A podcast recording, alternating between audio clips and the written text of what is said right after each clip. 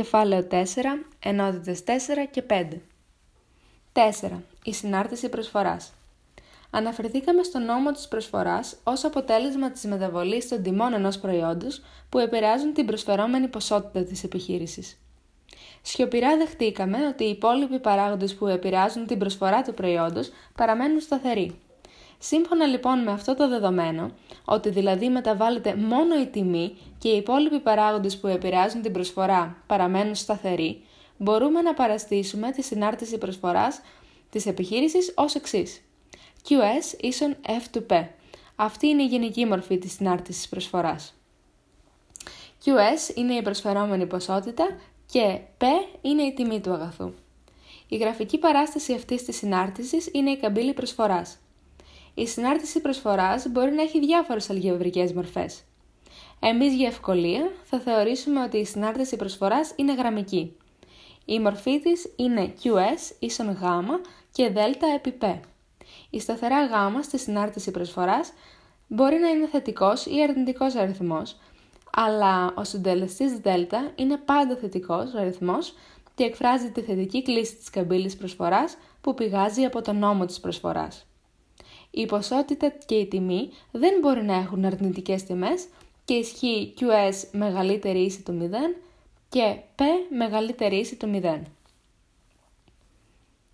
5. Προσδιοριστικοί παράγοντες της προσφοράς.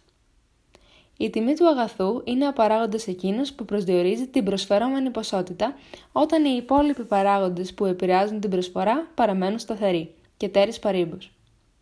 Οι υπόλοιποι παράγοντες, εκτός από την τιμή, προσδιορίζουν τη θέση της καμπύλης προσφοράς.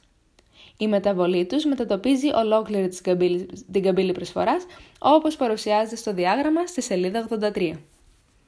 Οι βασικότεροι προσδιοριστικοί παράγοντες είναι α. Οι τιμές των παραγωγικών συντελεστών. Η μεταβολή της τιμής ενός ή περισσότερων από τους συντελεστές που χρησιμοποιούνται στην παραγωγή ενός αγαθού συνεπάγεται με τη μεταβολή του κόστους παραγωγής του. Αν υπάρχει αύξηση των τιμών των παραγωγικών συντελεστών, αυξάνεται το κόστος του αγαθού για κάθε επίπεδο παραγωγής. Αυτό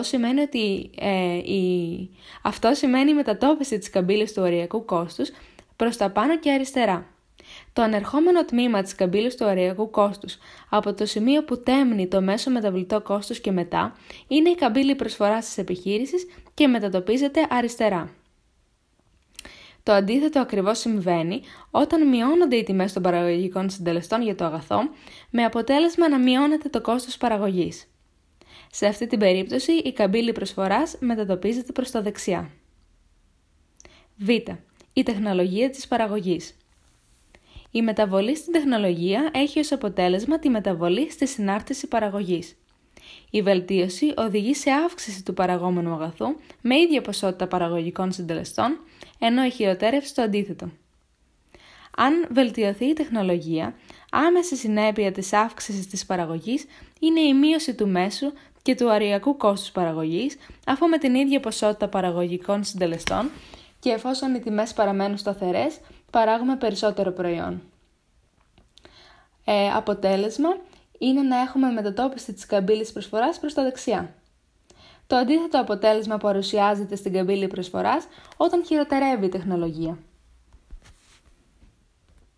Γ. Οι καιρικές συνθήκες. Η σημασία του συγκεκριμένου παράγοντα σχετίζονται κυρίως με την παραγωγή και την προσφορά γεωργικού προϊόντος.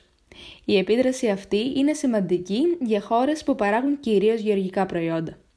Οι καλές καιρικές συνθήκες για την παραγωγή των αγαθών αυξάνουν την προσφορά και μετατοπίζουν την καμπύλη προσφοράς προς τα κάτω και δεξιά, ενώ οι δυσμενείς συνθήκες μειώνουν την προσφορά και μετατοπίζουν την καμπύλη προσφοράς προς τα πάνω και αριστερά. Δ. Ο αριθμός των επιχειρήσεων. Όσο αυξάνεται ο αριθμός των επιχειρήσεων, είναι λογικό να αυξάνεται η προσφορά, δηλαδή να μετατοπίζεται η καμπύλη προσφοράς προς τα δεξιά. Και το αντίθετο, όταν μειώνεται ο αριθμός των επιχειρήσεων, μειώνεται η προσφορά και μετατοπίζεται η καμπύλη προσφοράς προς τα αριστερά. Πρέπει να σημειωθεί ότι ενώ οι προηγούμενοι προσδιοριστικοί παράγοντες επηρεασμού της προσφοράς αφορούν τόσο την ατομική καμπύλη προσφοράς μιας επιχείρησης όσο και την αγοραία καμπύλη προσφοράς, Ο αριθμός των επιχειρήσεων αφορά αποκλειστικά την αγοραία καμπύλη προσφοράς.